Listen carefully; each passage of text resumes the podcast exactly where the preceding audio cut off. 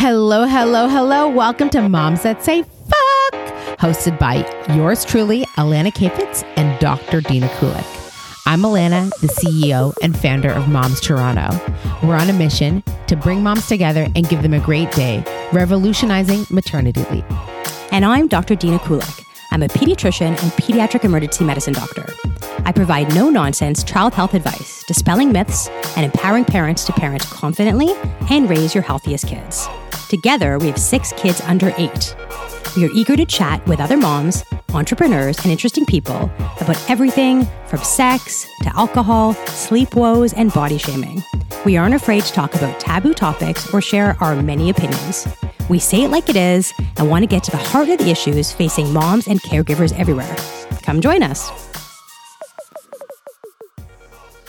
All right. Hello, hello, hello. Welcome to Moms That Say Fuck, hosted by yours truly, Alana Kayfetz and Dr. Dina Kulik. Uh, we just did a special mini podcast about uh, COVID 19 or coronavirus because things are shit's getting serious um, up in here. So we will be releasing that at some point in the next week or two.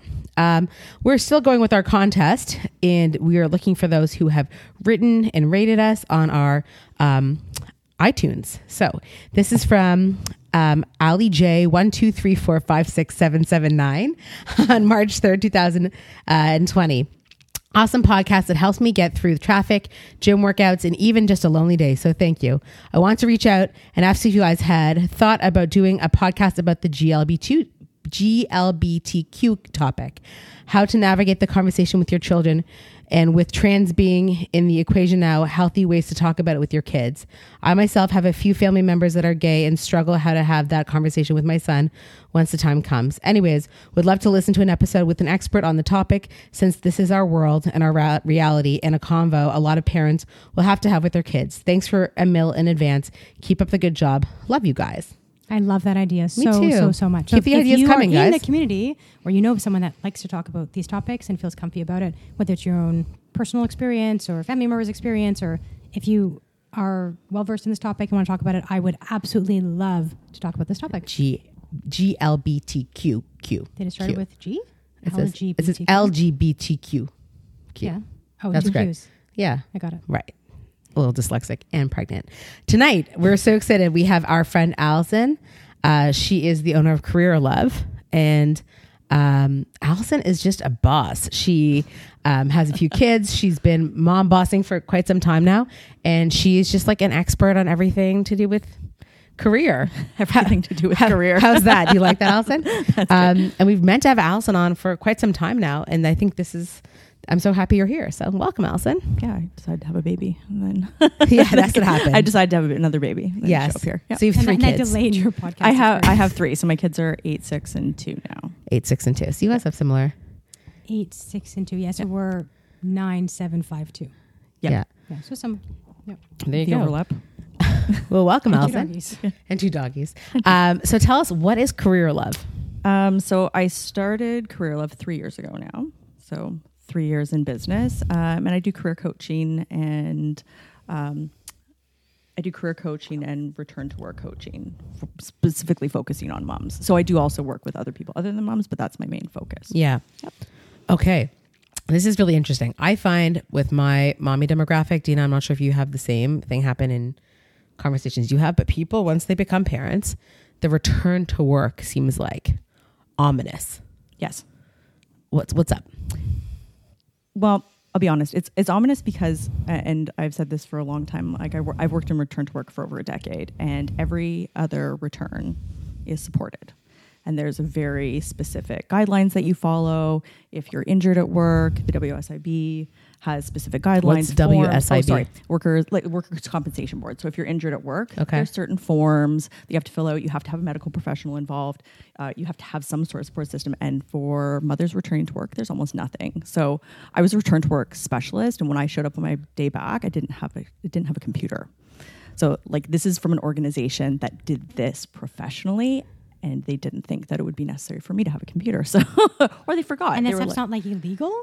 No, there's no. There are zero parameters around. Like other than a protected leave, there is nothing out there to help people when they come back to work. But your job has to be protected. Yeah. Oh, so I had my job. I But you may come back to no supplies. you may come back to no supplies and you know people were like oh yeah your card you know your key card is there i have so for people who come back you worry about it there's no timelines for when exactly you have to check in with your employer there's no timelines for them to have to because you've been let's be very frank this doesn't happen a lot in the us because the leave is so short. In canada it's a year to 18 months. It's Yeah. a long time to be off uh, and with no sort of systems or supports in place things fall through the cracks. So you may have a new manager, you may have a new director, you may, your department may be gone and move someplace else. So people don't even sort of know you exist. Um, there's nothing in place currently to, I say currently, nothing in place currently to sort of track that and make sure that you are understand the changes in the organization. You understand what you're coming back to. You understand what you need to provide for your first day, where you need to go for your first day, like all of those things, unless you initiate it. So you always hear about people being like, should I call? Like I get all the time. When should I get in touch with my boss? When should I get in, like it's all on you. Not only did you have the baby, but now it's all on you to sort of manage this whole thing. That's Right. why it's so stressful, right? Like what like what the hell is that? Um, so I didn't sort of realize that this was this was a thing. Like I couldn't I couldn't actually believe that this was a thing that nothing existed. Right when long term disability exists, short term disability exists, every other leave is sort of supported except for this one. Um, and so I started hunting around, and I was right. It really isn't. It's not done well by anybody. So I developed a program um, just over a year ago called Ready to Return uh, to create sort of that support system, peer support. We have experts to support that return, return to work, um, and the next the next phase is branching out to employers. Because I've said that to employers and been like, Yeah. you know, like I said, what do you have in place? And even top level employers are like, we've got this piece here and this piece here and this piece here, and I'm like, but what about the whole thing? So why isn't there like a Service Ontario kind of thing? Why isn't there something that's in place by the government provincially or So the so the government handles legislated leave. yeah right? So you have so the only thing that on Service Ontario can tell you is how many hours you need before you go on leave and and you know they can process your T4 properly, but other than that, there's no like step one, step two, step Nope. three. nope. It's hmm. interesting. Yep, there is no step In one the states, anything is it still six weeks? or less. Oh my Yeah. god. Yeah. So when I started working in return to work, I, I had to I developed return to work programs. Um, actually for like Coca Cola was one of my clients, and so we looked at leaves in the U.S. and in Canada and in Europe. Um, and in the U.S., they, they sort of didn't need anything because it was so short. It was almost like going on a va- like a not a vacation, but when you're only gone for two weeks, you don't have to do much other than hand off your stuff and bring it back. Um, and in Europe, the support is so much that we almost didn't need to do anything because they had all the systems in place and canada was sort of this like loosey goosey sort of um, that changed literally from province to province that just nobody seemed to care right? So they we put in all place all the leaves for long-term disability and for that and really it was at that time paternity leave wasn't even a thing right? Like men were just not taking leave. That's only really come about in the last couple of years. Um, but people just weren't people just didn't care not to say that like those employers, but just in general, people didn't seem to have an interest in it. They were like, Just wasn't well, a thing. no, it wasn't a thing. Yeah, I know nothing about this world. I, I was working like by my like for Yeah. myself and at another clinic, my first two, and then um, where, where I'm now. Uh, so I never really even thought about that stuff. Like I never, I never think about how stressful that is. But I certainly, you know, to, to Lena's point before, I certainly see a lot of moms and dads, both that are very stressed about going back to work. Whether it's six months or a year or eighteen months, eighteen months is a shitload of time. Like you, you're in a totally different world now. Like you're totally, in, and and also like the world has changed in eighteen Yes. months, right? So you're saying you can go back and there may not be your department anymore. That's legit. Like I just think about how different my life is a year and a half later and you're different. You've just been with a child who's now a year and a half old. Like that is so much time. It's a lot of time. That's time. past. That's Yeah. past. But, yeah. but for a moms, it's like it's it's um it's like a double edged sword though because like you don't have the support at work, and then people also feel really uncomfortable talking about it because look, like when I was on maternity leave, some of the people decided not to go back to work, so now they didn't want to talk about it because they decided to leave, and some people Yeah. went back to work early and they didn't want to talk about it because they felt like everybody, no matter what you did, sort of felt really bad about their decision. Mm-hmm. You know, I feel bad that I didn't go back or yeah, I there's went so back much guilt around this shit. I mean, Oh. even just in, in Yeah. person, like, you know, I posted about this a couple days ago on Instagram. People feel, everyone feels a lot of people feel very judgmental about whatever it is that other people choose. Right. And you feel guilt about what you chose, whether you're a stay at home mom or working mom or both, or you took a minute off or a year off, whatever. Yeah, I, so I took two weeks off with my last kid, and I've talked about this very openly in the podcast. And I have absolutely no guilt whatsoever about that because I made my own mat leave, and Austin came with me for like almost two years to the office. So it was a very unique kind of experience, which I'm so th- so thankful that I was able to do because I had my own business and I could do what I wanted essentially. Um, but when people hear that I took two weeks of mat leave, there's there's judgment for sure. People are like, "You're like a shitty mom." Like I just know they're thinking like, "You only took two weeks." I mean, it turns out I actually took like two years. He was with me. I was breastfeed him throughout, etc. But actually, with my third kid, I took only six weeks. I was meant to take three months, but um, it is challenging to be in a role like a physician where you are getting emails and it wasn't Instagram then, but uh, you know, whatever, Facebook or whatever messages being like, so I just have this question and I saw another doctor, but I still want your opinion Right. or whatever the case is. I was getting so many messages and so many emails and people not being able to be seen or they couldn't accommodate my patients, whatever the case was. That I was like, fuck it. I'm supposed to take three months. I can't even handle this. It's more stressful being at home, reading all these emails, Right. being flipped tens, hundreds of emails a day of people going crazy that I just went back. And I went back kind of part time and again, I still have breastfeeding exclusively, but I couldn't bring my son with me. And people would see me and be like, oh, I'm so glad you're back. But you could tell they were like, you're back. It's only six weeks. Your baby's like a newborn. So anyway, I think either way, any way you slice it, people are going to judge you, and there's there's guilt about that internally as well. I, I don't know many people that feel like super confident with what they did. Like that's everyone feels some weirdness. That's that's parenthood. I went back, well, like I did the same thing because I was still doing a lot of HR when I was like, so I was consulting as an HR person. I was getting the like panicked emails, right? Like while I'm, you know, like my son was in the hospital after he was born, like while I'm there and I'm like on phone being like, oh, that is a that is a problem. Don't say anything to you know, like don't do that. Um, and I went back when he was four months, but I went back part time, and I literally had someone say to me, why? Why would you do that? I was like, I'm a return to work expert. I was like, and I said to him, I said, because I want to. Yeah. Some people want to, and some people have to. Right. You know, there's a financial piece to it too, Yeah, right? Everyone absolutely. gets mat leaves and whatever. Like as physicians, we don't make anything when we're out. Well, I shouldn't say anything. It's very, very, very minimal. Um, and a lot of us don't qualify EI because we don't have employers per se, so unless you're paying into it. So it's very challenging for physicians. That's actually not why I went back because I lose my mind if I'm home and I get very bored and I'm I need to be busy all the time. I need to see people and talk to people and move, etc. But a lot of people go back because they just can't afford it. and a lot of people like this is so at, like the I, I feel like I talk about return to work all the time. It has layers because like the gig economy, you know, where people want, you know, like The gig on- economy. like, I haven't heard that right? in a long time. Like that, but people don't, you know, feel really shackled by a typical nine to five, and now they go, you know, they go off and do their own thing, and that's fantastic. And then, you know, a lot of these people are in their twenty, early thirties, and now they end up pregnant, and you, there is no EI, and there is no like support system, and everybody just used to automatically get it because everybody was working a regular job. But now I'm working with people who they were like, "What? I don't get EI? Why?" and you didn't necessarily save for right. People Right. save for No. retirement, but they don't save for mat No. leaves. and a lot of people were like, "Well, I wasn't planning." You know, it, people aren't planning, right? They weren't planning to do this. They weren't planning to work for themselves. Um, but there's also a huge drive to be like an entrepreneur, right? There's a huge drive, especially for especially for mothers, because of the intense, you know, flexibility that you can get. But you lose a whole lot of the benefits. in the Amen, sister. Yeah. If I if I honestly every single day that I've been an entrepreneur entrepreneur entrepreneur- sorry entrepreneur, I have said to myself, I could just be working for somebody else right now, and life would be really nice. But once you get bit by that spirit, man, it's so hard to shake it. But So this would be your experience, right? Because you were Yeah. working before, Yeah. So you had EI, mm-hmm. and now you're working for yourself. Mm-hmm. So how would how does that inform your mat leave?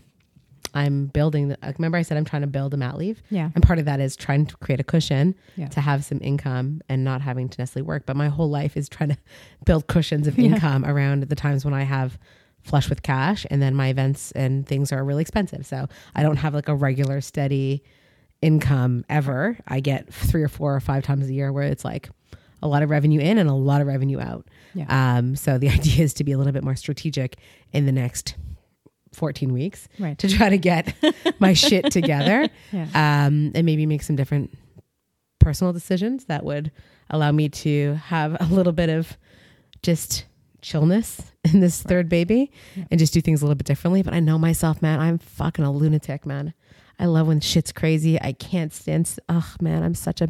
I'm cuckoo for cocoa puffs. Basically, I can't sit still for a minute. I call it organized chaos. I love Yeah. organizing chaos. I, I want it to be a tornado of shit, and I want to feel like it's like overwhelmed. I came home from work today and I felt actually overwhelmed because this COVID stuff is just like ruining my life. It's not actually, but it's it's, it's very stressful to be a healthcare worker right now, and um, you know. Patients want to come in, they can't come in because they're sick, and we're trying to protect our patients, and like all of this stuff, and um, so it's it's very overwhelming. And I came home and I felt overwhelmed. I even said to Andrew, "I'm like, I, I just need like," and now I feel perfectly fine. But if that kind of stuff didn't happen, I would be bored. Like I want to create that craziness in my life because Right. I actually get off on it a bit. So it's funny. I, I had to say, Allison, I deal with moms in droves, and this is what happens. Trajectory is baby turns nine months old. Holy shit, my mat leaves over in three months. Okay, do I have childcare in place? Then they like do the daycare thing, and maybe they like, if they're lucky, they get their kid into daycare at ten months or eleven months, and they drop that kid off at daycare, and they're having like that's the first piece is like, oh my god, it happened this morning. I ran into my girlfriend at daycare, and she's like, I just dropped my baby off at daycare, and I could tell she was like, you know, physically distraught. And I said, Baby, it's okay. You're doing the best thing for your kid. She'll be fine. You'll be fine. And like the mother was like visibly upset. And I was like, When do you go back to work? She's like, In three weeks. I was like, Enjoy those three weeks. Like, take your time, girl. And she's like, I'm so nervous about going back to work and that reintegration into that new identity. So I think it's a few things. It's like, okay, my whole life has just totally changed. I got to go back to this thing that I was before, which was like maybe a workaholic or a, uh, career hungry, I don't know, ladder climbing, whatever your thing was, where your identity perhaps was, especially first first time, and so wrapped up into their work identity, and then they're pulled out of that to this like brand new identity of motherhood, and then you have to go sort of be flung back into the work identity, and not only is there like, as Allison's saying, like I remember for my first or second mat leave, my employer being like, "Hey, I don't want to bother you, but can we talk about like when you're returning to work? Because there is no Yeah. policy, right? There's no policy. Can we bother you? That's the thing. Can we bother you? Yeah, can we bother you? Or like, Right. can we talk about like when you're coming back to work? Or me, at least with one of my employers being like, "Oh man, I really probably should call my boss and find out like what they expect from me, right?" And I remember it wasn't until I resigned from my to to pursue my dream and really grow the business that I was like, "Hey guys, you know, I'm not supposed to come back to work till October and it's August, but like I'm just going to resign now." Right. Because like the like I could tell they're like, so what's your plan? Are you coming back? I'm like, actually, guys, I'm gonna pursue my entrepreneurial dream. They're like, good for you. Like, let me know. It's like if you want me to like help you onboard someone for the next three months, I'd be happy to. But but you're right, Allison. Like, why is there no actual fucking map for this shit in any like institutionalized way? Because we're women. It's like Because we're women. inherently I'm, sexist. I, I'm, I'm going to say that. I'm like, I will say that out loud. The same, th- like I scream about pay transparency. I scream about whatever, and I'm like, it's it's because it, because it's women, right? Like, so I Look, who's fighting for it? There's no lobbyists for this, are there? I'm not aware of it. me now um uh, like be, because i've like a so i i've i ran my program. I had 150 people through it because and that was more like a peer support program so that they had sort of like the tools and the guidance whatever to do in the thing. And i and i needed to see what pieces were missing because i've i've built return to work programs. This return to work program is no different than any other return to work program. You need to have all the checks and balances in place. Then i went to employers. A little bit angry. I'm like what the hell, right? Like you pay look, the insurance companies make billions of dollars off this stuff. They run the short term, the long term, the whatever. And I'm like, anybody want to do this? And I and I remember going back to my old boss and he's like, meh. I don't know if that I don't know if that's a thing. I was like, what do you mean you don't know if that's a thing? I was like, this is bull- this is some bullshit. And that's what I said to my husband. He was like, Are you so he's like career coaching, whatever. And I'm like, and changing the world of return to work. Amen, one sister. company at a time. And that's Do what it. it's gonna take, right? Like mm-hmm. really, and I will be really honest, some of like the most keen companies are like tech startups who like places who want to do things differently, places who want to like know how to do this properly because they're starting out early, rather than some of the bigger companies who it would take a lot for them to like implement this. I feel like it'd make their lives a lot easier, though. course. It'd be interesting, Oh, clear cut. Here's the process. It's yeah, well, and that's the thing. I was like, you know, you just have to the same way to we save them time and money. They just have to invest in it. Well, and and also it like saves. This is you know they always have the stats about the women who don't go after back after maternity leave. This is why because you don't want to spend your whole bloody maternity leave worrying and you don't know if your boss is there and then you. This is the worst thing. It's like in my group, someone was like, "I talked to a coworker and she's telling me how awful it is and whatever." I'm like, "That's not nice. like why would they do that to you and turns out like that coworker was fired when they got back but like all of this stuff you don't have a direct connection um, i'm in hr i'm allowed to say that hr sucks sometimes right they're like well, i don't know Um, say it louder and again. Why does HR suck so much, Allison? Well, but I was like, that's, I always say to people, I'm like, if you don't know, just say that, right? Like, just say that. I remember I, I had my HR person going back and, and she was like, well, uh, it's this thing. I'm like, are you sure? She's like, mm. I'm like, why don't you just say, I don't know, but I will find out for you? Why don't you just say that? That would make my life easier if you would just go find out for me. Like, it's okay not to know. Yeah. But I'm like, you can't tell me my return to work date is X and not really know. right. So, yeah. It's so frustrating. And like, look, between us, what? There's 10 kids. I haven't done that count in a long time. Wow. We used to count all the kids between, I used to be like, oh, our, our, it's like a stripe on our, on our sleeve, but I haven't done that count. Like between us, there's 10 kids. I wonder if we made, like, have, do you have any parents on your staff team? Yeah, most are parents actually. Well, Oh, half, really? half. Actually, I have a, I have a, I have an employee on mat leave at the moment. Oh, really? And I didn't know there wasn't a policy. To be honest, I is she um, this individual is a, a, one of my staff people, and she's currently on mat leave, and she asked to take a year, and we talk because we she sends pictures of her kids and stuff, and uh, I I feel we I mean she the baby's brand new, but um, like I feel we'll just keep checking in and be like how are things going, and I would hope if she wanted to come back sooner, she would say so. But I don't really want to ask her if she wants to come back Right. sooner because I don't want to feel like she has to either. So I don't really know, and we're close. Like I see pictures of her kids. Like she came to the office other day with her kid. Um, like we're very close community at Kid Crew. So I don't know. I it's like think even as an employee, it feels weird to be like so. Like I guess it's just like open the communication, right? Like if you choose to want to come back earlier, just let me know. But I also don't want her to feel like that's a request. You know what I mean? And Or maybe you she and won't even wanna and come back maybe at you all, could maybe pilot, and maybe you could pilot my program because Yeah. because really, when, when someone's pregnant, Yeah. right, the same way as if someone like mm-hmm. breaks their leg, it's mm-hmm. like here's the things. So Yes. one of the checklists I made up says, okay, you're going to go on leave. Here's your contact person.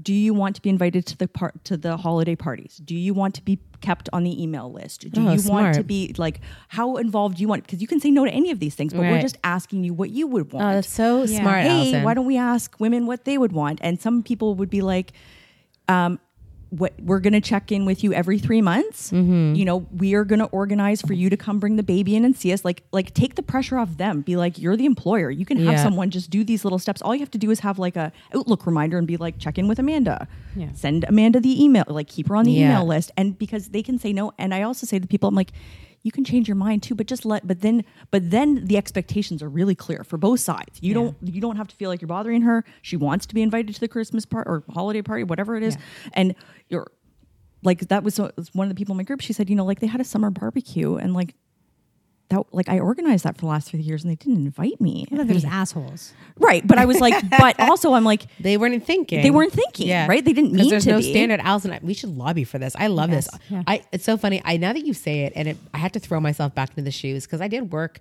I've had two kids where I was working for other people, and I have to tell you, I felt the pressure to show up on my mat leave just so that I was still relevant. Right. So they wouldn't forget about me. I definitely went to uh, when I worked for Genesis at UJA.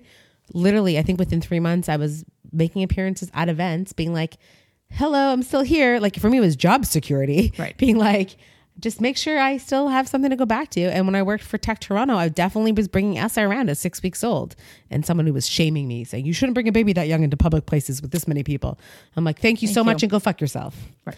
Uh, Like but I yeah, asked my pediatrician. She said it was okay. but yeah, I mean, I think for me that was that was a challenge, and I wonder perhaps if other people feel that way. And I know some companies have amazing yeah, mom support. Like I know Canadian Tire, there's a lot of women who've come through Moms Toronto and subsequent chapters, and Canadian Tire is a fantastic employer and like has lunch like lunch and learns once a month for moms in the company. Cool. Like really They good. probably also have a, a lot of employees. but I just Yeah. did a panel That's with great. Capital One. Yes. who are phenomenal, right? So we did a panel about parenting and work, and had you know like there are that one of their directors only works three days a week, another one works four days a week, and we talked about return to work, and both two people on the panel said they cried in the bathroom at work, and that they felt overwhelmed and lost and whatever. I'm like, so this is an organization who is doing all of these things and giving flexible time or whatever, and can't get this shit around return to work right.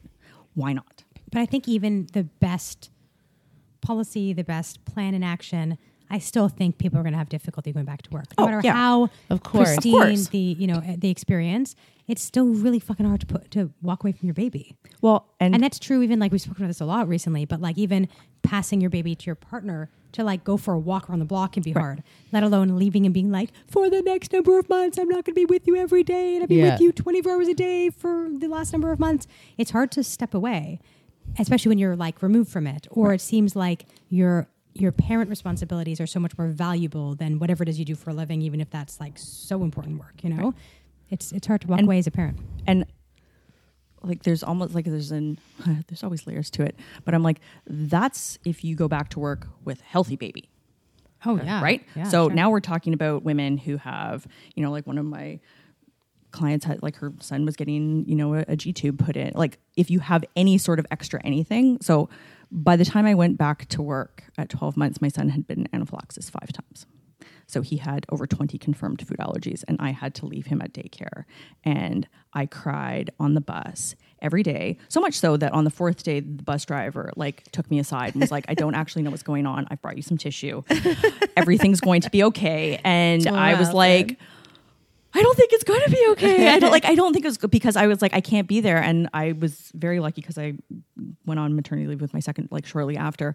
Um, but I was like, I dug my heels in hard as fuck. I was like, I am working from home, from home because I have to be able to run to daycare and EpiPen my kid. So I knew that I could run to daycare in 12 minutes, and that I didn't trust that they would EpiPen him. So I was like, so that became my like only focus, and it's a big part of why I work for myself now. It's like I just need to be able to be there. Control. It like some Flexibility, yeah some whatever, sort of flexibility and some control because I want them to call me. I want them to call me if he's got hives. I want them to call me if there's a thing. Yeah, Allison is a very. I should sorry. Oh, I would yeah. have said this if I would have was reading a bio. She is. Are you the president of the Oh no, allergy? I, I run the um, allergy in my spare time. I run the Food Allergy Canada like Toronto support groups. Cool. Um, yeah.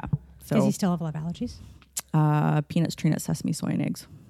That's And my second, shitty. and my second is uh, peanut allergic, and my husband's allergic to shellfish. So we have sixteen. Your husband's EpiPens. genetics, man. Well, they they said that to me. They said, "Who has the allergies?" And they're like him. They're like, "Who's got eczema or asthma?" And I'm like, "Me." And they're like, "There you go." I was like, "Damn it!" that sucks. It it That's it, hard, man. That's hard. It a is, but it's um, it's yeah, it's there's a lot, right? There's a lot of people. I I my problem was like when I first we found a support group and I went and people were telling everybody what their kids' allergies were and I was listing them and other people felt bad for me. I'm like, I have to leave. Other allergy parents feel bad for me. I need to go now. This didn't help at all. And then I like put up signs. I'm like, parents of multiple food allergies. Um, and I met one of my best friends who, um, Pauline, who runs Hype Food in the East End. So I'm like, sure. I'm like, I start a support group. You have to go and start a friggin' food, like free of the top eight uh, restaurant in your spare time. Right now, we got to one up me, Pauline. Thanks, Thanks Pauline. Pauline. We all have a Pauline. okay. Yeah, you're right though. You add to the to the mix like illness, whatever. We're, we're talking to Julie Rose, who is a child who has some significant medical medical issues, um, a couple weeks ago, and and she was a, a career woman. She was very invested in her career and had one child, went back to work, and was still back in the career world, and then had a child that was unwell and hasn't gone back because she says she can't go back. Um, she just can't she has to be there. She's on call 24 seven with her child. And, um, and I think that's hard. Like, she, you know, she spoke to it. It's hard Yeah. to, when this is part of your identity and then you're like, actually, no, it's not anymore. This is actually not part of my identity anymore. That's a huge kind off from who you were then for, for a long time. Yeah. and from a, like an HR standpoint, I was like, I am watching the next ten years of like, I like I've already, my mom already passed away, my father-in-law already passed away, so like having children and parents who are aging, and Aging. whatever, um, as like have done HR for a long time, it's like people come into your office and they're like, you know. Chemo doesn't happen after work hours, right? Like I have to take my mom to chemo. It's like, and you know, it's nice to be able to, as an employer, to be like, of course, you know, use Yeah. your sick time, use or whatever. But you know, like this is coming down the pipeline, and it's going to add to everybody's burden, right? So, Like- Allison, in the courses and the 150 people you've seen through your program, what would you say are the chief um, anxieties or complaints that people are really looking to navigate?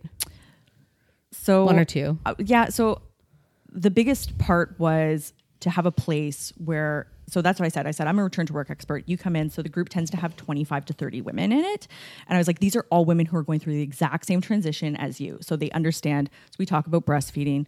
We, you know, um, so Angela from Nutmeg Consulting talks about breastfeeding, and Rosalie talks about um, sleep, like all the things every every round i have li- live experts in there to answer questions because that's what i felt people were lacking. It's like they had all these questions and all these concerns. And if you can have you know like for example if you have an expert to be like this will be fine. This is you know this is how you can you know keep your supply going. This is how whatever. Everybody calms down. And also like there's a lot of camaraderie. Like i have a, an alumni group because people want to be there for each other. It's so the community it's the piece. community piece which is which is huge. So it's this safe space where you can talk about return to work because that's what we're here to talk about. Um, and you know we talk about not even returning to work but like how to do return to work at home because you've been off for a year to 18 months. You go back to work grocery shopping during the day doesn't happen you know being able to go to all the appointments doesn't happen like that's a big shift and i think that's one of the number one concerns is like how am i going to do this all Allison, have the people from Hacking Sophia reached out to you yet? yep Okay. So I'm, I'm very curious about this chick, this woman. Her name is, she's a woman. Her name is Janet Winkler. And she's launched this, I guess, media company mm-hmm. or not sure exactly. i think i reached out to her because i was like i don't know what this is Oh, but so it's called Hacking don't- yeah. Sophia. And they they come from oh my god, I'm gonna butcher this so badly. Anyways, it's brand new, but basically what they're trying to do is support women at work. Mm-hmm. Moms at work, specifically young moms who've returned to work. So I thought there could be some nice synergy there. And they did a ton of research, I think, in focus groups on Right. moms and what their chief complaints are at work. A lot of it is this, and then they coined the phrase, which I like, the cram it all in years. When you're trying to sort of get everything done, right?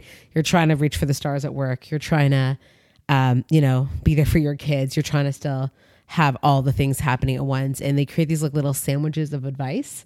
Um, based on I guess some expertise, but their marketing is beautiful and they're we're probably going to do something with them, but I thought maybe there could be something interesting for you guys there as well. I was going to say because in my spare time, I also run a Facebook group called Moms at Work. Um, and when I started it, I didn't actually know what I was doing with it because I was like, except my old boss told me it was a stupid name. I was like, thanks, thanks for that.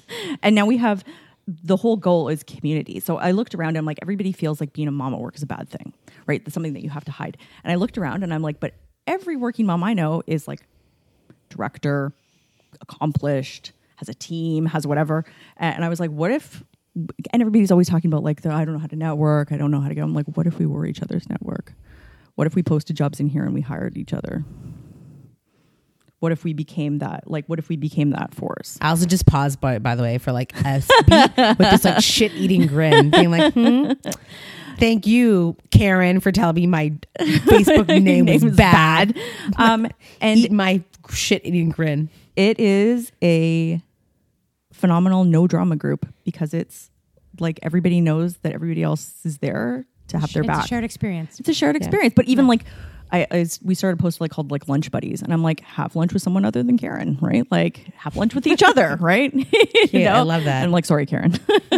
sorry, whoever Karen is. No, I think that's nice. I think there's definitely that loneliness on that return to work. And I think, you know, you see these articles published by Parents Canada or Motherly being like, I'm not apologizing for leaving at five on the dot, you know?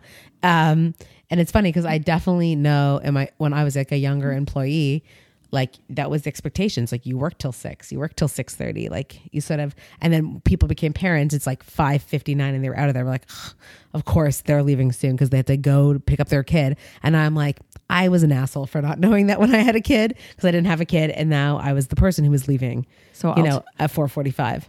my asshole return to work moment was at my first job. And I tell this story with like a hung head. But my first boss was like this cowboy from Alberta. But to give you a sense of who he was, he used to like flick the lights on and off at 4:15 and he was like, "Go home, HR, you're setting the standard for other people. Get out." I was like, "But I'm not done." He's like, "I don't care." He's like, "You start staying late, they start staying late, then I have a whole bunch of people staying late and they don't need to." I was like, "Okay." Good for Uh, him. yeah, but I my first three months, at the end of three months, he was like, you know, we don't have anybody to run our disability stuff. Apparently, we're supposed to have someone do that. You want to do that? I was like, yes, I'd like a job. okay, I'll do that. And he just like opened a filing room. He's like, there, here's your files. Deal with this. I was like, okay, but I would have to take requests for like accommodation. Um, and I had a nurse come to me and ask if she could switch her start time um, and end time so that she could pick up her kids, right? Because she wasn't able to make it to daycare on time. And I denied her request. Ouch. I denied her request in writing and I went to my boss and he called me into his office and I was like, I'm doing amazing or whatever. and he sat me down and he was like, How old are you? I was like, I'm 25. And he was like, Good. He's like, So he's like, I want you to take this request and I want you to figure out 25 ways to accommodate this woman's request. And I was like, Why? He's like, Do you know how hard it is to find a nurse with 10 years experience? He's like, Do you know how hard that is? I was like, Yes. And he's like, No, you have no idea. He's like, Figure this shit out. And he was like, He's like, That letter never got to her. He's like, I stopped it here. He's like, If I ever see anything like that again, he's like, You'll be out of a job. I was like, Okay. And I went home and I cried and I told my husband I almost lost my job. And I told my dad and he was like, Yeah, because it was a dick thing to do. I was like, Okay, all right. But like, I'd never. I, I didn't understand. I Right. had zero Yeah, you, don't, you understanding. didn't live in her shoes, and Yeah. now you're like, of course, fucking accommodate. Yeah. well but 12 it's to like eight if it works the for worst you. thing was like my mom was very sick and then like i remember i remember like a month later having to go to my boss and he was like you don't even have to have this conversation with me he's like that's why people stay with employers yeah. How many kids did that guy have?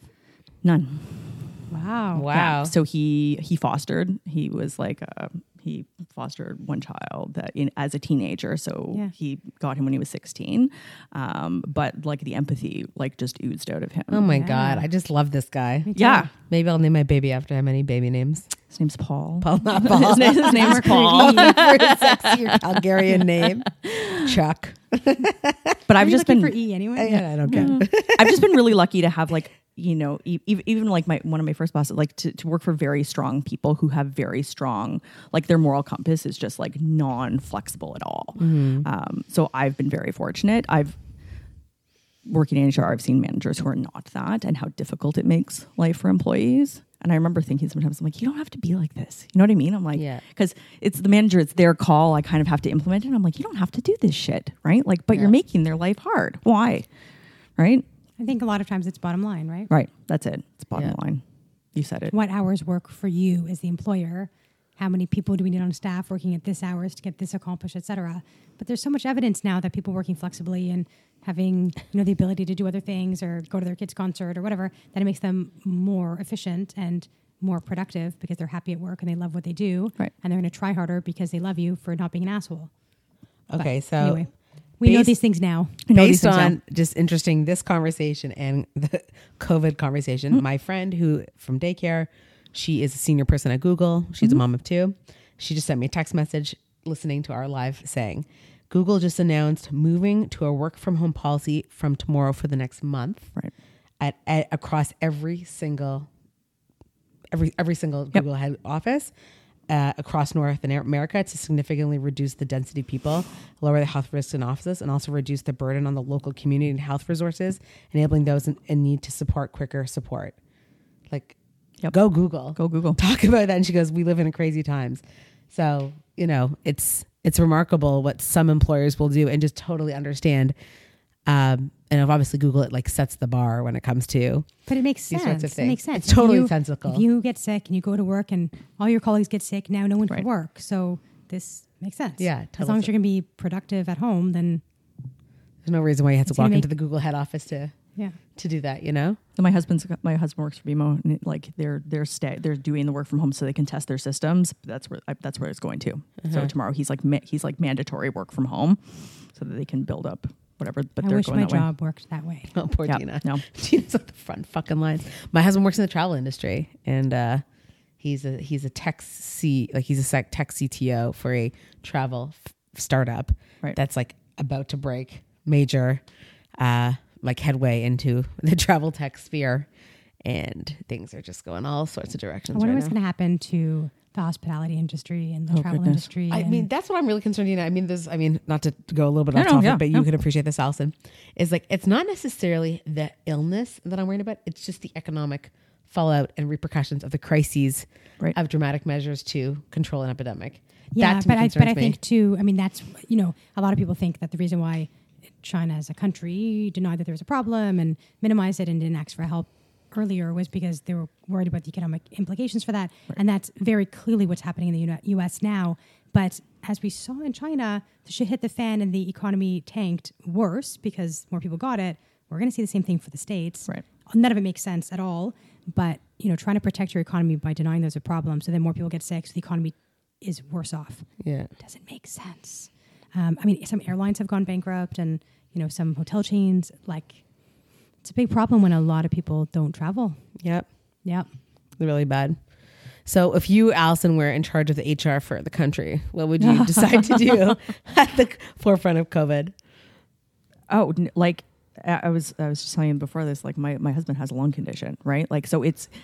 Uh, I would have everybody like I'd go Google's route, right? Like if you can, I, I think I think it, it gets more difficult with the positions where you can't work from home. Like all the people on the front line, like you know, I'm I'm watching you know other like leaders and the way they do things like Starbucks and whatever. I'm like, what are you going to do, right? Like that's that's where it starts to get tricky. It's like how do you protect, you know, that? How do you protect healthcare workers? How do you like Anyone in retail, brick and mortar. anyone mm-hmm. anyone who's you know has contact with other humans it's like how how are we going to do this Yeah.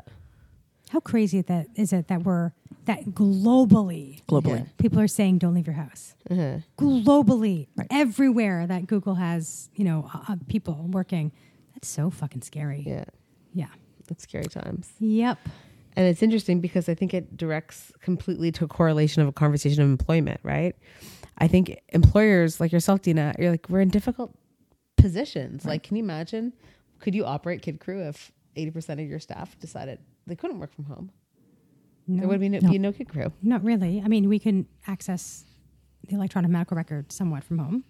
It's complicated though because patient data and privacy and like in healthcare it's it's complicated, right? So, you know, like virtual care exists, right? So some people are Right. kind of moving towards a virtual care model in general, you know, add to that COVID. But the problem with a lot of things, like if your child is sick and you send me a photo of them or I even see them on video, I, there's no way for me to tell you right now if your child doesn't have pneumonia or a strep infection or an ear infection. Yeah, touching them. Rashes Yeah. are great, right? But I can't touch them. I can't see them. I can't use the my otoscope. I can't use my stethoscope. So it's very limiting for a lot of things, especially this, right? Like if you show me a, a child that's sick on virtual, Mm-hmm. I cannot tell you with any certainty if they have the flu or strep or an ear infection. or I can guarantee you, I at all. text message Dina photos all the time. She's like, Please please, look- please, please- kid, man. Yeah. Please look I at mean, these look, there's some things Yeah. I could tell you, like a rash. Sometimes a decent photo, I could tell you a rash. But I accidentally want to send Dina a dick pic. yeah, Did you say accidentally? Is it Accidentally. absolutely not Accidental. It was accidental. No. It was totally- It's like my kid has a bum rash. I'm like, okay, well, I see more than a bum. Thank Yeah. you. I'm so sorry. Yeah. So yeah. So so that it's challenging. Like, in but there's a huge challenging. uh, but they've they've already talked like from an hr perspective like it it's uh, an economic thing. Like a lot of people like frontline workers who are in the hospitality like need the money Yeah. right? So there is no sick time. There is no things like we're, like it's you're starting to hear buzzes about it like for entrepreneurs people who are like self-employed personal trainers who people don't want to go to classes anymore things like that. It's like a lot a lot of people you know are not you know making a ton of money and a lot of it's like month to month so there's other economic implications, you know, not even in the whole global, you know, shipping industry or whatever, but personally. Yeah, Right? if you can't make money for the hours that you would Right. otherwise be working, that's a big challenge. Right. Yeah. For sure. and that they keep talking about it like there's, you know, even our current government, like there's no mandatory sick time, right? There is no sick time. You call in sick, you don't get paid. Right. A lot of people can't afford to do that. Yeah. Man, oh man, scary times we live in. Back to moms at work. Back to moms. Do you ever get in those groups people talking about body image issues? Are people concerned about wearing clothes or their Not- work wardrobes? No. Not really. It's uh, our group stays like pretty focused. Like it's it's it's sort of laser focused on you know like here's my resume. I'm applying for this job. Uh, does anybody know anybody here that can connect me? I'm trying to like we've had we've had conversations to be like best black dress pant, Yeah. best stretchy black dress pant. Um, also Yeah. shoes that can handle orthotics post child. Yes. like that kind of thing. I was like, yes, I know that one. I can, I can help you with that one. I think it is a really big thing, though. People talk Yeah. about this a lot, right? Like you didn't fit into your pre-pregnancy clothes. No. You don't want to buy all new wardrobe because you hope not to be that size forever. You want to get pregnant again. Yeah. It's and it's expensive. Oh Buying a wardrobe is expensive. If you haven't been on. If you I haven't have been three or four wardrobes right now. It's Yeah, embarrassing. I, I have many levels of clothing. Yeah. like sizes up and sizes down. You know, I have and bins. I put them away. I have Yeah, bins. bins. Yeah. Sizes is and it bins. Smithery who does it? Smithery does I think so. Smithery clothes. Like they will help you shop based on your body type. And Okay. is it do they do rentals? Anyways, there's lots of people who do this stuff. I'm always curious about that sort of thing because I find it comes up quite often being like, Yeah. guys, I'm going back to work and I have no work clothes that fit. But I think what you're saying was more interesting. Do you think that people job change during maternity leave? Like they're, how common is that? Yes. Yeah. Yeah. because And- they didn't like their job before, because now they like something different because now they're in a different headspace. when you have a baby, as all of us knows, like some people have like a fundamental shift Yeah. where, you know, they'd been working at a job that they were sort of okay with for a while, and suddenly that is just not acceptable. And so I always have the conversation that says, like, if you're going to be leaving your baby, Yeah. it better be worth it. Right. So like now, where before you could work a forty hour work week and you're like, okay, whatever. But now it's like I have to drop my baby off at daycare and I have to go to another place. That place, like people start to work, move towards, you know, places that are like they feel are making a difference, have better family leave policies, have better opportunities for growth, have better, you know, some people are being strategic. They're going to places that have better family leave policies. So if you're going to have another baby, you're going to go with something that's going to give you top up, right? Um, there's a lot of movement, and companies do a really crap job of keeping keeping mothers right they don't mm-hmm. see it as like a they don't see it coming They're basically not invested in that. they're not vested in it but really women are having babies later so they've been working longer Yeah. so they're more senior That's such a good point. right so it's no longer this i'm like these are your middle managers and directors who are leaving like that's you gotta start opening your eyes to this stuff Right. It is. I find that that happens a lot, and I find I see a lot of work environments now where it's women have left, started companies. They themselves know the CTO or CEO of a company or founder, and they have a lot of young women working for Right. them, and they're changing the game and policies and how. Like I'm thinking about Joanna Griffiths from Knixwear, like that sort of Yep. where she's just like, we're just going to revolutionize everything, and we're just going to do things completely differently than anybody else. Um, okay, so what are your, what are some of the policies you've seen that are really fantastic? What is? Can you explain what Top Up is? Because a lot of people don't know Oh, what sorry. it is. Um, so companies ha- like, and this is totally um, optional, right? Top up isn't uh, required. So companies can. Um, so when you're getting EI, you're only getting like 55% sometime, like that's the most. So that's a significant pay cut for people. So it used to be years ago, people would give you sort of like a lump sum. That was like a, that was that was a big deal where you would get like a thousand dollars and and that was like the most people did and then slowly companies started doing top up where they give you they you know top up to 100% so you would get 100% of your pay for six weeks and then 90% for 11 weeks um, I have mixed feelings about top up because often it comes with what I call golden handcuffs. So if you get top up, then you have to stay for a year. Contractually. Yeah. So they say you take the money, then you have to stay for a year. And if you don't stay for the year, you have to pay it back, which for most people isn't going to happen, right? Like you're not going to have that kind of money sitting in your back pocket. Um, so I like I feel a bit like if you're going to be giving someone something like that, especially women, it shouldn't come with all these ties and ties and bows and whatever. Like you should be doing other things to incentivize them to come back other than forcing their hand. But that's hard though as an employer Yeah. if you're going Yep. to top up that much money. Yep. And then what is if they do find another job and they're like, well, fuck off. And now you're like, Right. oh my God, I gave you $50,000. Yeah, and the same thing happens like when if someone pays the co- company say if they pay for your MBA, you have to stay for three years after. Like Yeah. that's the deal. They like they mm-hmm. want to get their investment back. So I get it. I like I'm like there's so many better ways to do that mm-hmm. to give people options to be like you can have this top up or whatever. This is like we're just sort of getting into like the you know like this is cutting edge. It's not it shouldn't be because it's not very exciting, but this is like people get really excited about top up because then they don't have to worry about that kind of stuff. Yeah. Um, I'm more interested when companies give you sort of like some companies will give you five thousand dollars towards childcare.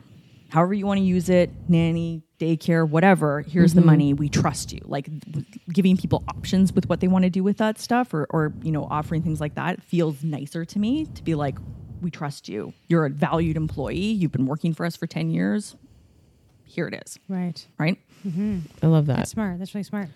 Yeah, when when we're w- residents in Ontario anyway, and um, probably most provinces get a top up um, when they take mat leaves or whatever. So I, I was on. I was a resident slash fellow for my first two kids, and so we got topped up to like I don't know ninety two or ninety three percent, something to that effect. And you could do that up for a year. I didn't take a year, but um, it felt really nice. I have to say because it was way less stressful to go back. That being said, we're kind of constrained by doing our exams because it's weird, but we can only do the exams once a year. So if you take more than six months off, you're not allowed to do the exam that year. So I went back for those reasons. But if that wasn't the constraint, I would have taken a year. Mm-hmm. I would have been bored, but I would have taken a year. but the top up, is Andrew's really nice. nodding So, so a lot of a lot of physicians take mat leaves during residency and fellowship to make use of that because then, like I said, you come out, you're now your own employee unless you work for a hospital. If you work for a hospital, you you know you get mat leave usually.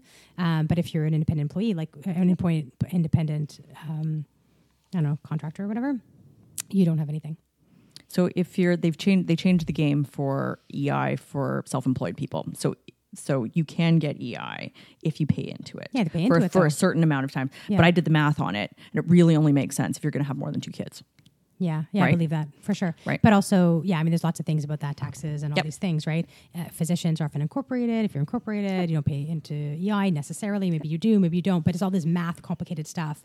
And uh, yeah, work on that with your accountant. But it's hard if you're self-employed for sure. Yeah. Well, and it gets even more fun now because paternity leave is getting like really gaining momentum. So when I had, um, like my first and my second, my husband took off like two weeks, and I think he used vacation time. And when I got pregnant with with Reynold, he, my husband, they had just introduced a six week top up. And uh, I remember I was like, use it, like take it, because I wasn't getting anything right for EI because I was self employed. And he's like, meh, I don't know. Basically, his boss pulled him over and he was like, I need you to take the six weeks because you're setting a standard for other people. I just need you to take that. And we'll like tell everybody you're doing it. And I was like, okay. Was like- and but that's what's cha- they're like, and that's been with other companies I've worked with. Like they have to see people in a leadership position using it. They have to, you know, like you know, Mark Zuckerberg was like, I'm taking, I'm taking leave, right? You have to publicly say it, and it's really catching on. Um, so like. My husband's got a bunch of younger guys on his team who they're going to have kids, and, and now they've seen everybody else Yeah. take it, so they're going to take it too, right? When we were in the height of dad's TO, we found that women were taking the first eight months and then men were taking the last four when like sort of breastfeeding slowed down and sleeping was under control and get the way better time. the way better time. Like women like, okay, I'll do all the heavy lifting. You take the last four months that are the most fun. and your kid's like doing stuff and Yeah. his own Yeah. personality. So it was so funny. This is an anecdotal. Yeah. At mom's TO events, you know, we have like, you know, 50 moms in a room and it's like a luncheon and moms are like, you know, dressed to the nines and a little bit panicky and everyone's touching their diaper bag 50 times and like no one can sit still for a minute. And with dad's TO, we'd have like a beer and pe- pizza and all the dads would come, sit, put their kid next to them and not move and just eat the pizza and drink the beer and talk to whoever was next to them and for three hours and probably the kids are uh, more calm. super calm, just eating the food, looking around. No one gave a shit. And the dads are so funny because I'm like, I was like, I just said to my husband, I think, or whoever was there, another woman that was there, I was like, has anyone checked to even see if anyone has a shit in their diaper? like, there was no movement or being like, where's the change room or where can I change? There was none of that. So it's so funny It's to a see different dynamic for the sure. dynamics. Yeah. You know, Not every woman's like that. Not every man's like that. no, of course but- not. I'm not trying but to. it is. It is I- very much as that. as a that. test sample. Anecdotally, that was a story that I've noticed in these sort of really sweet moments of both mom's TO and dad's TO. I have to I have to say, and I, know I never say this stuff, but I'm gonna say it because it's coming up. When in a really busy day, when like there's like so many patients and I'm stressed, to walk in a room and dad is there and there's no female counterpart or grand, grandma, I'm so thankful because it's usually a calmer visit. And not to say I don't love my moms. I love my moms, and I love when mom and dad come together, and that's actually the most frequent. But it's calmer. Usually, it's calmer. It really is. Yeah. My husband is annoyingly calm. That's just that, and that's his personality. And, and I was like, people meet us and they're like, you too. I'm like, yeah, that's right. Us Yeah. too. Yeah, Right? yeah, like yeah. that's right. for sure. Tell me how it works, or maybe maybe there's no real standard Mm-hmm. for this, but what is if there's two moms or two dads? Like, Think- how does it work? Like, can you get the same amount of EI depending on what sex you are, The the counterpart, the birth parent. So whoever birth had the baby gets the because it's divided in between. Um, so the first 15 weeks is for the person who or for the individual who actually like birthed the baby and then and then the rest is considered parental leave. So they break it up. So if you have two parents they can take like the second part however you want to divide that. If Okay.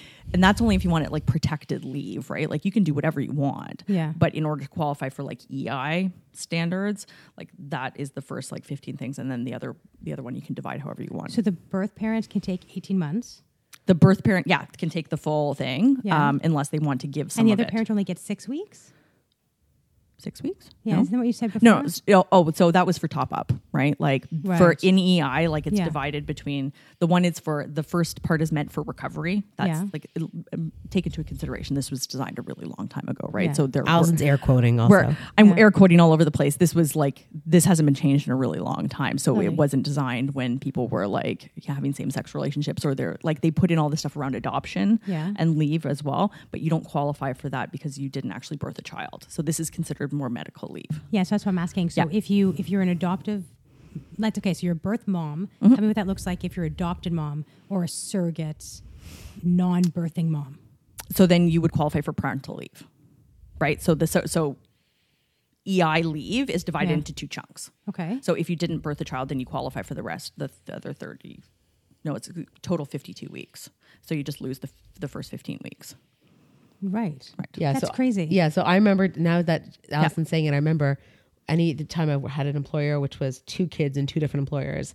The policy was like, okay, the first thirteen weeks or fifteen weeks is this. Yep. The next this many weeks is this, and the last many weeks is this. Yes. So Yep. they're all different, um, And- and buckets of money. Buckets of money. Yeah, exactly. They're So- coming from different places. and But they- am I and understanding you correctly that if you're an adopted mom or um, a mom who had a surrogate, yes. that they don't get 18 months? so they will you can still have protected so it gets complicated right? Especially with surrogates right? Because then the surrogate you have to be like okay is this person this came up actually at a legal conference because they had an employee who was a like a professional surrogate. So mm-hmm. she had had like several leaves Yeah. and they were like what is this Yeah. So right what, her, what does she get? well, and that so it was like a point of contention, Yeah. right? Because it was unionized, and so I, I didn't actually stay for the answer, but um, that like this is when it starts to get dicey, right? So we've had a few situations where we've like we've actually had to call the EI line and be like, okay, so I have a surrogate, and the partner who also like the, and the person who's receiving the baby is in another division. How the hell do we process this, right? Right. So it's get it's like it's not So it's not standard. There's no it's not answer. well it depends on the situ- situation right like so it depends on But it's not individual. Like it's not like the surrogate gets this many weeks because she just birthed the baby, and the new mom doesn't get a specific. So, yeah, so- so she's a new mom. Well and so you still get the leave right? Like you still get but you don't get the full leave because they use this first part as medical leave right? So that's mm-hmm. and all ei processes like that. So it gets even before that you can get ei sick leave right like i'm sure you, people have written off so if you're having you know struggling and you're pregnant you can be put off on ei even before that Yes, but that but is counts it as still totally 18 months, or you're saying it could be more than 18 months? it can be more if you get EI sick leave to start. Oh, I can, see. it can go even longer, right? it. So it, there's all these, and like Alana said, like you really have to look at them as different buckets. Yeah. Um, and that's why parental leave is starting to get tricky, and this is why I like end up, and I always tell people because they're like, I have this, I get all the time. I have this person, and they're coming back, and their husband also works for the company. Like, how do I do this and make sure they get the right date? And it's like, okay, everyone is completely individual, Okay. so you have to look and like make them commit because women can also change their mind. This is how it gets complicated because Hmm. you can say I want 12, you can change your mind and take 18. yeah. That's your legal right. You have some amount of time though. I was talking to mom about this recently, and she said you had to tell by X number of date. yes. So that's all written in the guide. That's all written in the guidelines. You have to give them notice. You can't just be like the day before 12 months. Yeah. You have to, I think it's, What I is that cutoff? Do you know? I don't know off the top of my head. I'm going to say five weeks, but I think I was talking to her mom. I think she was. I think that baby was nine months, if I remember correctly, and she'd already told me she was going to take twelve Yep. months. And so I asked her, like, "Are you happy to go back? Are you excited? Are you anxious? Like, what are you feeling?" We have these conversations a lot. She said actually she was really sad. She wanted to extend it, but she tried to, and the employer, I think she said, said that she couldn't. And I said, "Oh, really? Is that okay?" And she's like, "Yeah, apparently you wouldn't qualify for EI. I mean, I was thinking about taking off more time without EI, but we couldn't afford it. Whatever. And it was a big thing for her. It was a big thing. Um, I guess she didn't know when that date was, and I don't think she anticipated it. No. And the, and the problem is, you know, even I'm like off the top of my head, I'm like most employers don't either because really it like it's this weird gray line. This is why some like employers throw their hands up because they're like this is so complicated. I can't actually ask you a lot of these questions as it stands. I can't ask if you're going to come back early or late or when if you want to extend it or not. Like so HR isn't reaching out to you and being like the cutoff date for 18 months is coming up. Like Yeah. that doesn't happen because Yeah. this is your leave, right? Yes. Um, but you know, even like I said to them, I'm like, you should make a guideline to be like, here's the details for maternity leave if you would choose to like take 18 months because that's what happens. Is like your employer isn't being a bad guy, right? But they're like, you missed it. That's It's that's not my choice. That, that's EI's yeah. choice. Well, Yeah. and and then it's like not Jenny, the HR assistant, who made that choice. It's like The yeah, I've had so many HR witches. I've had one one woman be like, "You know, you're taking a contract job, right?" I was like, "Yeah, that, aren't you getting married this year?" Like, yeah. So you're not going to get pregnant next year? It's like, "Fuck you, HR witch." Another woman I'm sure like, you're not allowed to say that. literally, Oh. the HR company. I'm not going to name the companies, but one of the companies I worked for had the worst HR team Mm-hmm. I've ever seen in my life. The most inappropriate, like said things that were so against every HR policy, and that company has since then changed everything. But like the worst, being like, I'd come back to work and they'd be like, "Are you going to have another kid next year?" oh my god go fuck yourself like they were cuckoo and they were all from like like archaic hr policy days like these women were another level of And I think a lot of people don't know should I be honest? Should I lie? What happens if I lie? What if they find out I'm pregnant already? Right. Like all those stresses. That can be really stressful for people. I remember this one HR woman. I was sitting in a meeting with my supervisor, and my supervisor was pretty senior and very smart and like recruited from New York. I was working for this big NGO, and she knocked on the door. She's like, "Excuse me, I don't mean to interrupt your meeting. Is your uncle so and so?" And she'd be like, "Yeah." Like this is an HR, like Okay. senior HR person. Oh, I've heard some gossip about him at the cottage, and then like and like said the thing, and then she's like, I'm gonna let you guys get back to your meeting. And my my supervisor being like, um, can we postpone this meeting? Right. like she was like shell shocked that this person like whispered this like basically like mortified her in front of me. I was like, yeah. I'm like, did that just happen? She's like, yeah, that just happened. Like, you can we can re- rebook this meeting. Like, HR people are cuckoo. I had another thing happen in another company where they actually fired somebody for sexual uh, Misconduct. me too, basically. Me too. So it was like the beginning of Me Too. Misconduct. Yeah. It was misconduct, and uh, they like they. I knew that there was a little bit of a witch hunt for this guy, this particular employer, uh, this employee who was very senior, and that he had said things that were lewd nature to other women, and uh, the HR women came in, and I felt almost like more assaulted by them than the assault, and I didn't even know the assault happened. But the story was, and I'll just say it very quickly, was that we were, I used to plan the trade shows and conferences for this company. And um, it was like a two day immersive thing. So it was like people get a little bit nuts when you like go to a, Yeah. Yeah. a conference or something, whatever. whatever. Yeah. And I was the one planning like the event, right?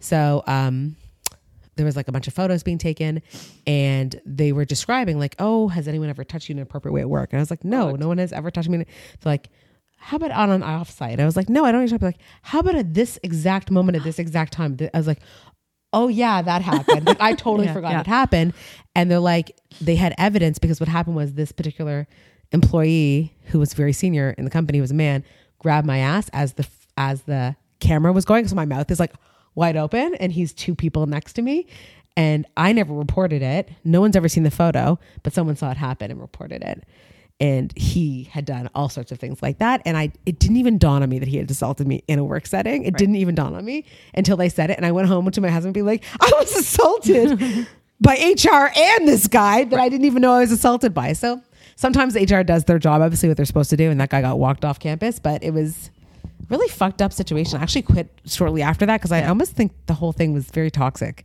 Um, That can be really traumatizing too. Like It whether was. you remember, or you don't remember, but now someone's telling you Yeah. It was happened. inappropriate. Yeah. and you may not have felt that way, and now you leave thinking I was assaulted. Yes. but it and like it's important, I guess, for them to know, but they just kind of, kind of traumatized you. They did. And you know what they also said to me that really got me, Allison, and maybe you Hmm. would appreciate this as somebody who was very senior in HR for a long time, is like, they're like, do you feel, I was like in with the very top management. They're like, do you feel like there's a boys club here? And I was like, I never thought about it like that before, but maybe there is. They're like, do you think you're on the inside of the boys club? I was like, I guess I am. So somebody else has been telling them there's a boys club and that I am in the boys club and that also I'm in the boys club as a result of this man grabbing my ass and therefore do I feel like that sort of behavior needs to happen in order for me to have career success. So it was like what? I'm like a 26 year old event planner doing conferences and trade shows for this company and this is what spilled out of the very senior female HR manager's mouth and I was like I never thought of any of this, but maybe that's all what's actually happening. So that's really fucked up. Well, and in HR, you know, all the HR witches. In HR's defense, because this is like the HR slam, right? Um, I always say like HR spends ninety percent of their time with ten percent of people, and I will tell you that I spent almost four months of my life getting grievances from two women who were in the same office. The grievances about the height of the partition, who was closest to the office window, who needed to move because she was purposely coughing to distract her while she was doing like this went on and on and on. And they're like i'm moving to a level two grievance. And i was like please stop. And my boss is i was like we need to move them off. He's like i'm not disrupting other people because these two can't figure it out and get a partition and are building like a small village in there with like files and partitions. Um, but i would go to work and i'd be like please don't come into my office. Please don't send me another letter. Please don't do any of this so I was like that was like a big part of my job which i was like is this really my job is this what i'm doing now i'm leveling I would partitions. thoroughly not enjoy my life. That was my job. well, and for most of it, I was like, I really Oh, like that sounds hard. Well, and uh, like, there's so many good things about it, right? Like you, you know, doing the right thing and helping people when they need help and supporting people, and you know, through crisis or helping them out when and. It, if you have the resources, it's a really great way to operate. But doing HR for really small companies is really hard, Yeah. right? You can't give people the things that they need. You, you know, you have to hire people who don't have the knowledge, right? Like I applied for some HR jobs and they told me what the pay was, and I'm like, I can't do that. I can't do. No one will be able to do all the things that you need for that. Like you should hire a consulting firm or something. Right. Um, but they want everything, and I was like, you can't get that for that nothing. amount of money, you can't get that for nothing. So if you were to give um, pregnant people or people that are welcoming chil- children soon, like you know, a couple tips, like things that they do, that a lot of people don't know, like what we're saying here, Yep. that would be you know important information for them to have. What would those few things be? I always find it really hard to like give advice to people before they have children. Like all the advice like I heard, I was like, oh, be quiet. Like well, I don't mean about, be- about yeah. parents. I mean, I mean about this kind of stuff, like things that they can do to prep for that kind of stuff.